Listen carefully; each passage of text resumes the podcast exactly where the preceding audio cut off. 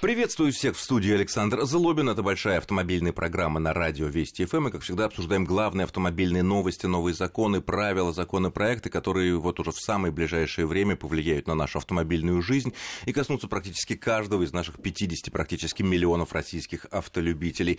Сегодня у нас в программе радары возвращаются на дорогу, которую сотрудники ДПС держат. Новая система, которая отрабатывается в Москве, а скоро придут в другие города. Это система пит-стоп, когда с камер видеофиксации сотрудник ДПС может вас поймать и особо наглых лишить прав, а не просто оштрафовать, как камера может всего на 5000 рублей. Все эти вещи, все детали, в которых, собственно, таится весь черт, мы сегодня обсудим с нашим гостем, с автомобильным экспертом Антоном Чуйкиным. Антон, приветствую вас в нашей студии. Добрый день. На минувшей неделе действительно было много интересных новостей. Ну, начнем, наверное, с радаров, да? Как известно, в прошлом году, в 2016 году, министр внутренних дел запретил их использование в связи с тем, что высокая коррупционная составляющая была, что сотрудники ДПС недобросовестные, отдельные, которые по-прежнему, и как вот понятно, министерство понимают, еще и сохраняются на наших дорогах, могли после договоренности с водителем стереть ту запись, которая фиксировала значительное превышение скорости или пересечение сплошной.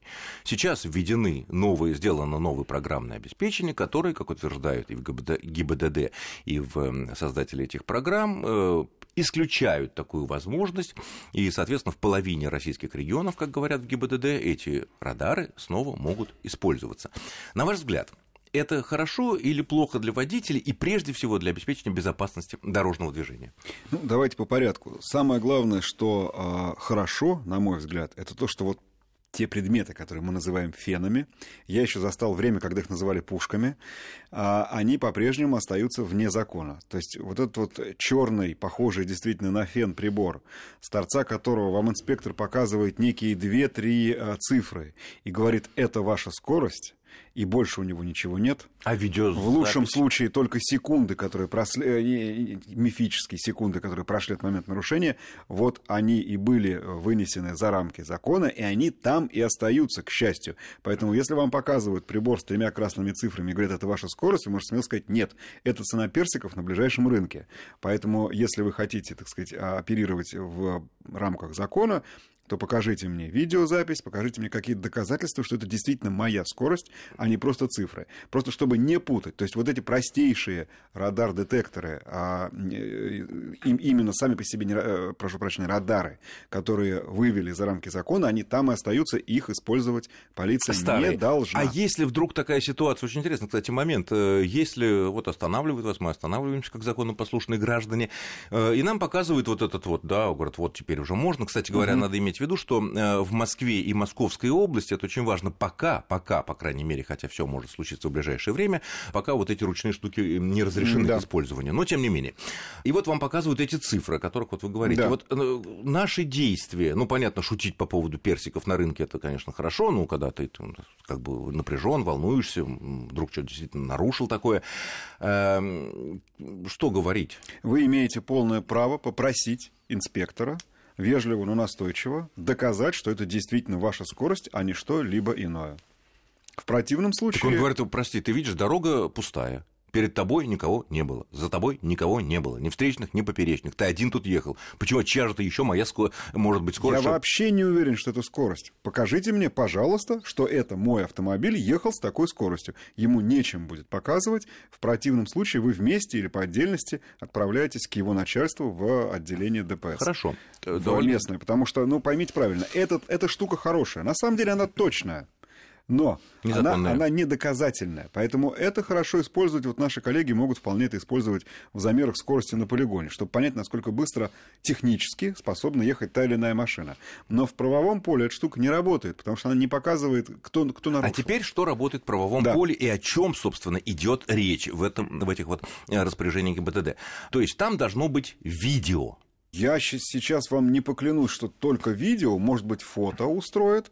Как мы видим, нам же присылают с стационарных камер фотографии, а не видео. Примерно такое. Может быть такое. Главное, чтобы можно было идентифицировать, что это именно скорость и скорость вашего автомобиля. Мой автомобиль, мой цвет, мой номер. Совершенно верно. И время.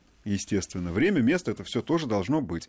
То есть, ну, просто-напросто здесь некая модернизация вот этих вот радаров, она пододвинула их ближе к тем возможностям, которыми обладают стационарные или мобильные камеры, вот так называемые треноги, которые мы уже видим давно. Которые не отменялись и которые могут действовать. Да. Но, кстати говоря, главный ведь пункт в этой модернизации программного обеспечения, который позволил вернуть эти штуки на дороге, состоит в том, что теперь оператор, то бишь инспектор ДПС, не может ни в каком случае стереть эту запись.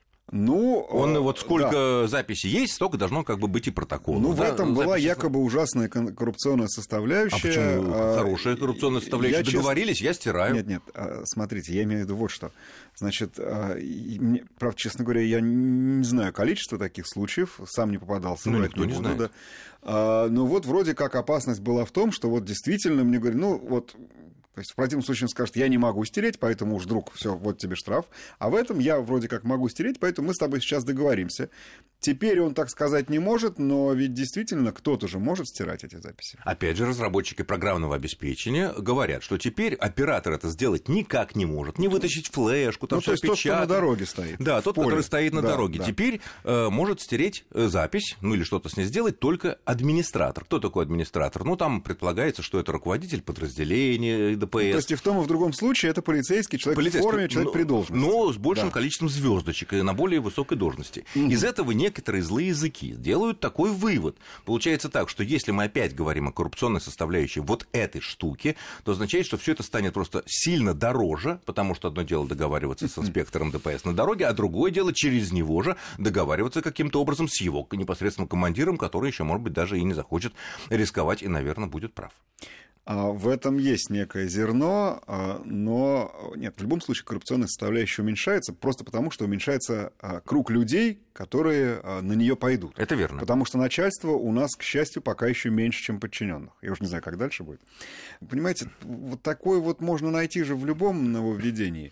Откровенно говоря, я не вижу прям уж чего-то плохого в новшестве. Любая опасность, да, конечно. Любая мера, которая позволит пресечь нарушение, особенно скорости или там встречки, это всегда нужно приветствовать. Просто нужно учитывать определенные детали.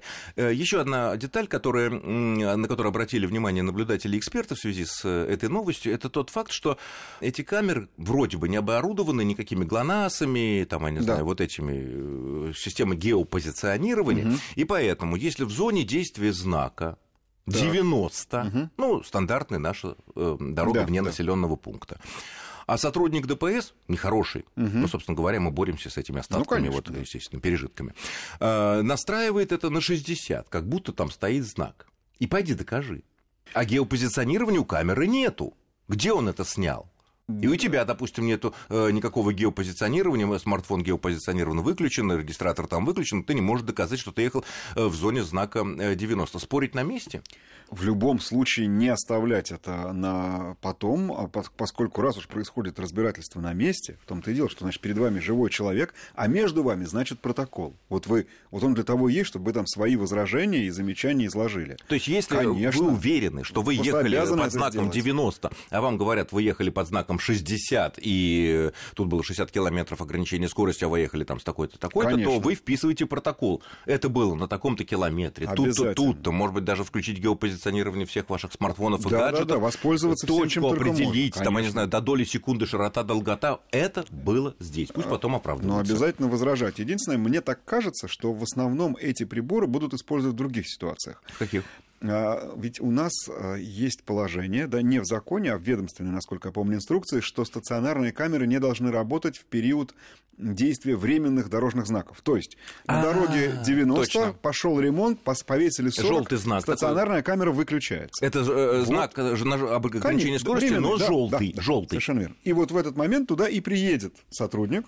И будет там нас с вами ловить. Ну, тут я могу только сказать, ребят, не надо попадаться-то. Если 40 висит, надо ехать 40. Конечно же, это так и есть. Но мне кажется, что в первую очередь, я так по-простому скажу, спросом вот эти вот устройства будут пользоваться на таких участках. И... Это логично. И это, надо сказать, что, наверное, это правильно, потому что мне кажется, что, зная, что там не работает стационарная камера, у нас средний автомобилист там иногда просто теряет голову. И это, конечно, совершенно неправильно. А с учетом того, что не все строители, строительные организации улицы грамотно размечают светоотражающими полосками или катафотами эти бетонные перегородки. И это большая беда. На том же Калужском шоссе, которое сейчас под Москвой реконструируют, и там огромное количество знаков. Конечно. И там могут... И это, наверное, хорошо. Я это поддержу, потому что мы как-то очень привыкли, что на знак этот можно не обращать внимания, поскольку, стационарная камера выключена, да еще эти +2. То есть она может быть не выключена, но она не ловит. Да, и вообще она не будет точно, потому что не с чем ему стоять инспектора. Нет, в данном случае хорошо, что будет, и хорошо, что будет с чем стоять, и хорошо, что это можно будет доказать. Но, естественно, при соблюдении всех оговорок, о которых мы уже сказали. Это верно. Хотя бывают такие случаи, когда уже давно ремонт закончился, прекрасная дорога, все даже разметка нарисована, увы, а знак не убрали. Увы, но тут уж, вот тут мы как-то далеко от темы радара отошли, это какая-то, видимо, отдельная совершенно тема. Если знак не убрали, значит знак, да? Временный. Все, но он действует, это закон. Да. Другое дело, что, может быть, мы как-нибудь в другой раз возьмем тему вот таких ловушек ГИБДД и о них поговорим. Хорошо. А то мы сейчас далеко уйдем. Следующая тема, опять же, по борьбе со злостными нарушителями. На мой взгляд, эта тема очень хорошая, очень полезна. Мы неоднократно в нашей программе, особенно после самых страшных катастроф, в Москве, в других городах, когда молодые, да или не очень молодые мажоры и прочие граждане разгонялись там на 150, на 200, все это кончалось плохо либо для них, одних, это ладно было бы, и забирали с собой жизни ничем не повинных людей. И все время возникали вопросы, а неужели никто не наблюдает за дорогой, чтобы он же несется из своего ночного клуба домой, по крайней мере, минут 15, его видно где-то на камерах, потому что 5000 штрафа за камеру ему это... Так просто взять, перехватить, поймать и отнять права. Заодно еще дать продышаться как-то там, потому что в разумном виде человек не пьяный и не под наркотиками так действовать не будет. И вот в Москве стала действовать такая система пит-стоп, которая обычная, привычная нам уже камеры фото-видеофиксации, которые висят, они работают, продолжают свою нелегкую работу по поимке нарушителей и выписке штрафов, передача информации для выписки штрафов. И теперь сотрудники ДПС обладают несколькими десятками специальных компьютеров, которые через Wi-Fi подсоединяются на расстоянии, 500 метров, километр, к этой камере. И если видит такой нарушитель, который едет со значительным превышением скорости, а камера верхний это фиксирует, он эту машину, естественно, стоит через километр, он ее прекрасненько останавливает, и, соответственно, теоретически это, если больше 120 км в час при 60 ограничений, то может идти речь о лишении прав, что хорошо. Но возникает вопрос, опять же, на который обратили внимание юристы и эксперты, ведь мы знаем, что по КОАПу, по Кодексу об административных правонарушениях, лишение прав может быть только если нарушение зафиксировал сотрудник ДПС. А если это зафиксировала камера фото-видеофиксации, то максимальный штраф 5000 рублей. Вот в этой ситуации, которую мы описали, кто зафиксировал? Зафиксировала камеру, но остановил сотрудник живой ДПС. Совершенно справедливое упоминание этой коллизии, потому что, конечно, по-хорошему здесь требуется такой бутерброд, такая многоэтажная конструкция. Одна камера стационарная, которая дает первый сигнал, а еще и инспектор с современным радаром, который в Москве пока или области не действует. Допустим, с треногой, или еще с чем. Да. Но тут тоже получается вроде как глупость. Зачем нам два прибора, которые делают одно и то же с одной стороны, а с другой, так этот нарушитель уже может сбавить ход. А на ваш взгляд, удастся в судах отбиться этим злостным нарушителям, которые несутся по Москве или по другим городам более 120 км в час, когда были пойманы с помощью этой системы пит-стоп? Я надеюсь, нет. Я вообще считаю, что в данном случае, может быть, стоило бы какие-то вопиющие случаи разбирать, пусть и зафиксированные камерами, но разбирать с помощью живых человеческих должностей, инспекторов ГИБДД, и даже и по таким ситуациям не обязательно в режиме системы пит-стоп выносить лишенческие решения. Нет, другое дело, когда... Но мы видим, что происходит. Мы видим, и надо с этим как-то бороться. Но, с другой стороны, когда камера зафиксировала, а потом он может сказать, что вообще не я был, я не знаю, брат, девушка, кто угодно, пойди докажи, кого лишать прав, да? А тут за эту минуту, полминуты, пока он проскочил расстояние от камеры, кто-то еще, едва ли сменился водитель, и тут есть все основания лишить наглеца прав. Я думаю, это будет действовать. И уже говорили власти, что несколько, 1,5 десятка человек в Москве уже были лишены, передан в суд, по крайней мере, скорее всего, они будут лишены прав. Я очень тоже надеюсь, что это будет действовать, но у меня есть еще какое замечание. Мы в мнениях, опять-таки, выслушивали, что есть еще целая каста, неприкасаемых, это в том числе для них. Спецсубъекты, прокуроры, судьи, так называемые спецсубъекты, да. Это очень интересная тема, и она требует подробного разбора, поэтому мы поговорим о ней буквально буквально через несколько минут после очень короткого перерыва. Не отключайтесь. Итак, мы продолжаем нашу большую автомобильную программу. В студии Александр Злобин, Антон Чуйкин. Обсуждаем нововведения на наших дорогах. Прежде всего, введение вот системы пит-стоп, которая отрабатывается в Москве. И вопрос коснулся так называемых спецсубъектов, которые по закону сотрудник ДПС не может их оштрафовать ни за какие правонарушения на дорогах. И если в случае с фото-видеофиксацией зафиксирован номер, да, по адресу пошел штраф. Никто не знает, кто за рулем. Судья, прокурор, следователь, там, я не знаю, кто угодно, да? И такое существует. Совершенно верно. Верно. Да. А когда вот камера зафиксировала нарушение, сотрудник через километр, через полкилометра ее остановил, показали корочку соответствующую, все по закону, тут никакой коррупции, ничего такого, все по закону. И он вынужден его отпустить. И в результате для них это становится выгодно, потому что они даже рублевого штрафа, в смысле, с камеры не получат. Вы знаете, я бы тут даже немножко глубже посмотрел. Ведь смотрите, эта система пит-стоп, она работает на стыке двух ведомств. С одной стороны, это Московский Дептранс, да, и Центр организации дорожного движения. Который ведает камерами. Да. С другой стороны, это ГИБДД и дорожно-патрульная служба ДПС. Если мы сюда еще приплетаем, а нас к этому подталкивают, еще и спецсубъектов, то получается, что мы начинаем как-то разбираться в никому не нужной возне ведомств вокруг, на самом деле, очень хорошего начинания. Поэтому я тут в этих контраргументах, я просто не верю, что у нас только судьи, которые носят 120, я усматриваю какую-то попытку, принизить значение хорошего нововведения. Правда, не так часто у нас бывают хорошие, правильные, которые хочется одобрить. И чем больше будет таких компьютеров пит-стоп, тем лучше. Совершенно верно. Потому что нормальные люди по Москве при ограничении скорости 60 километров больше 120 ездить не будет. Совершенно верно. Не будут, точка. Поэтому я бы здесь предложил, сейчас эти все межведомственные разборки, которыми, здесь явно пахнет в этой ситуации, начинают перетягивать, перепихивать и так далее. Отложить в сторону. Ребят, нам просто дело в том, что первый раз про пит-стоп мы услышали больше, чем полгода назад. И все его там ковыряли, доделывали, наконец он заработал, и тут же опять начинается речь про спецсубъекты, про одно ведомство, другое ведомство и третье ведомство. А давайте дадим им поработать. Давайте полгода объявим мораторий, на то, чтобы бояться чего-либо. Потому что в основе, в идее, эта штука замечательная. Дадим нормальный тестовый период, не боясь никаких ни спецсубъектов, ни межведомственных разборов, ничего. И хорошенько поштрафуем. А потом посмотрим. А на Западе, в Европе или в Соединенных Штатах такого что-то похожее используется? Вы имеете в виду пит-стоп или неприкосновенность? Не-не-не, неприкосновенность мы сейчас для отдельной программы уже юридической. Да, совершенно верно.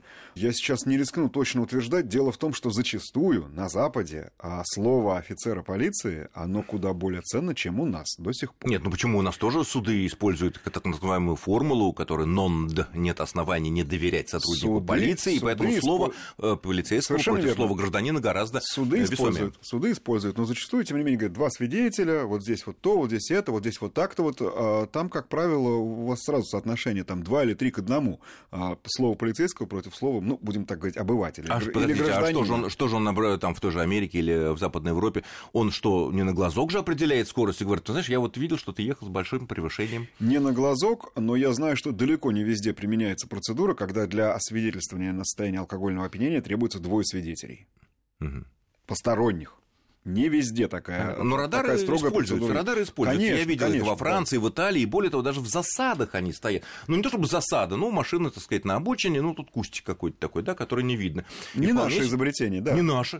Это и тоже, наверное, хорошо. Особенно в тех странах, где, типа Италии, где любят и по встречке погонять, и скорость, и позгонять, и так далее.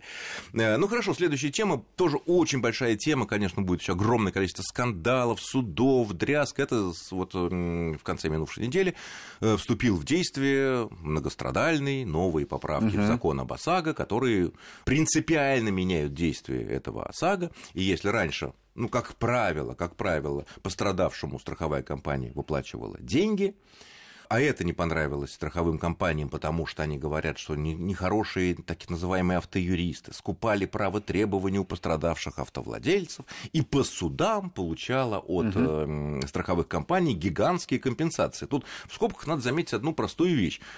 Если наши суды присуждали этим автоюристам, таким нехорошим, про которые говорит страховое сообщество, большие компенсации за нарушение прав клиента, то значит, все-таки что-то такое рыльце-то было в пушку у страховых компаний. И все это, конечно, в любом случае, разбираться-то надо в данном случае тогда уж с судами, а не с обывателями, не с потребителями. У нас, как бы, мы считаем, что наши суды нормальные, иначе плохо жить. Но я как раз слышал мнение, что якобы там существует связка судов и автоюристов в отдельных регионах и так далее, и так далее. Вы знаете, пенять можно сколько угодно. Я понимаю, к чему вы ведете, и абсолютно с вами согласен.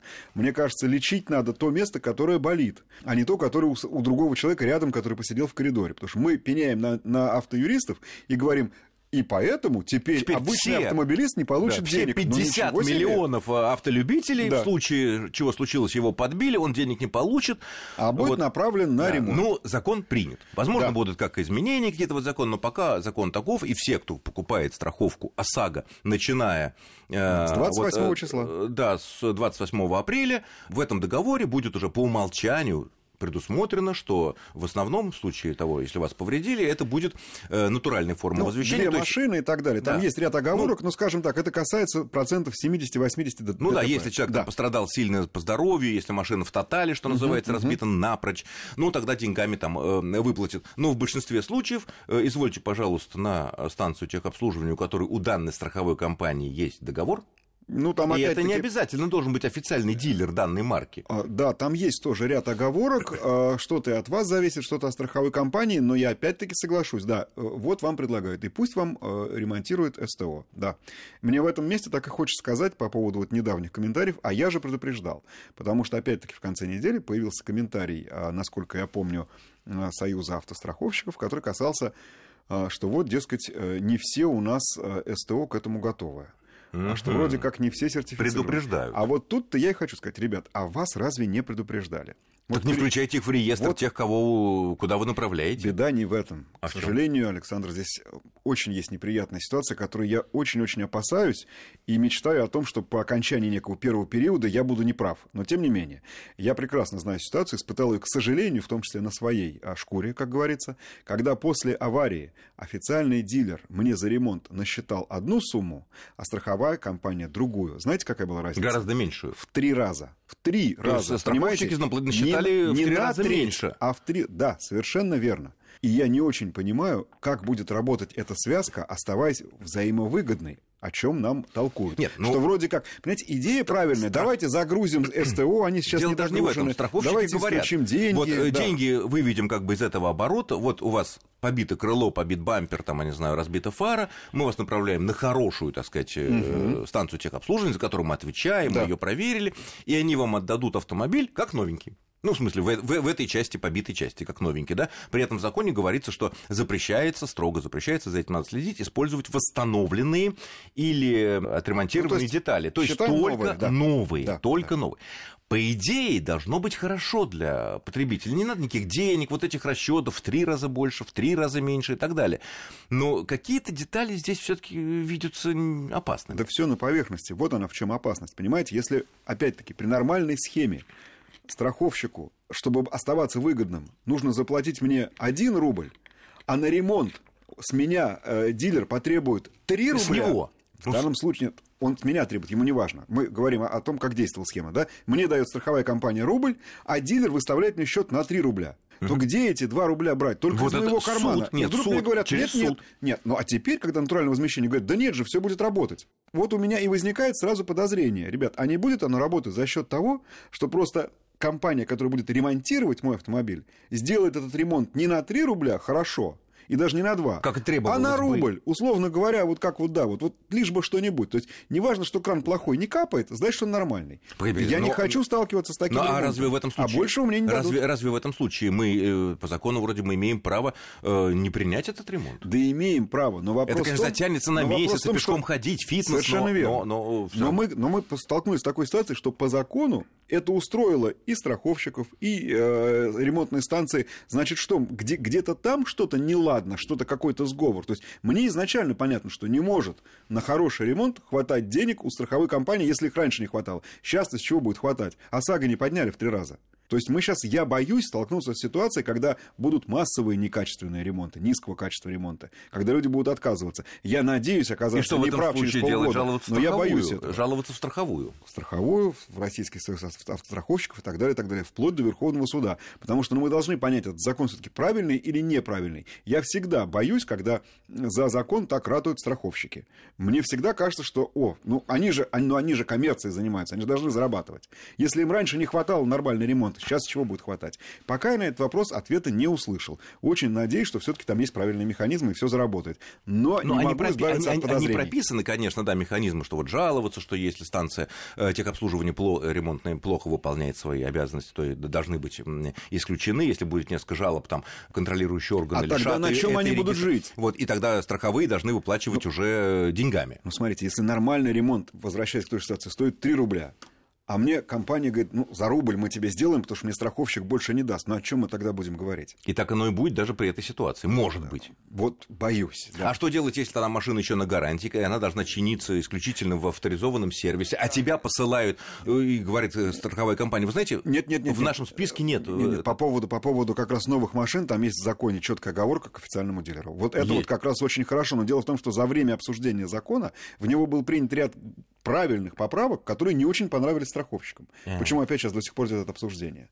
Но, то есть на новую машину на гарантии направят чиниться все-таки в свою, не в свою, но слава к официальному дилеру этой марки. Да. Ну что ж, я благодарю нашего гостя Антона Чуйкина, автомобильного эксперта, за интересный и очень познавательный разговор обо всех нововведениях, которые на нас тут всех свалились. Ну, некоторые, правда, хорошие нововведения для борьбы с особыми злодеями. Это была программа «Авторазборки». С вами был Александр Злобин. Всего хорошего и удачи вам на дорогах. Счастливо.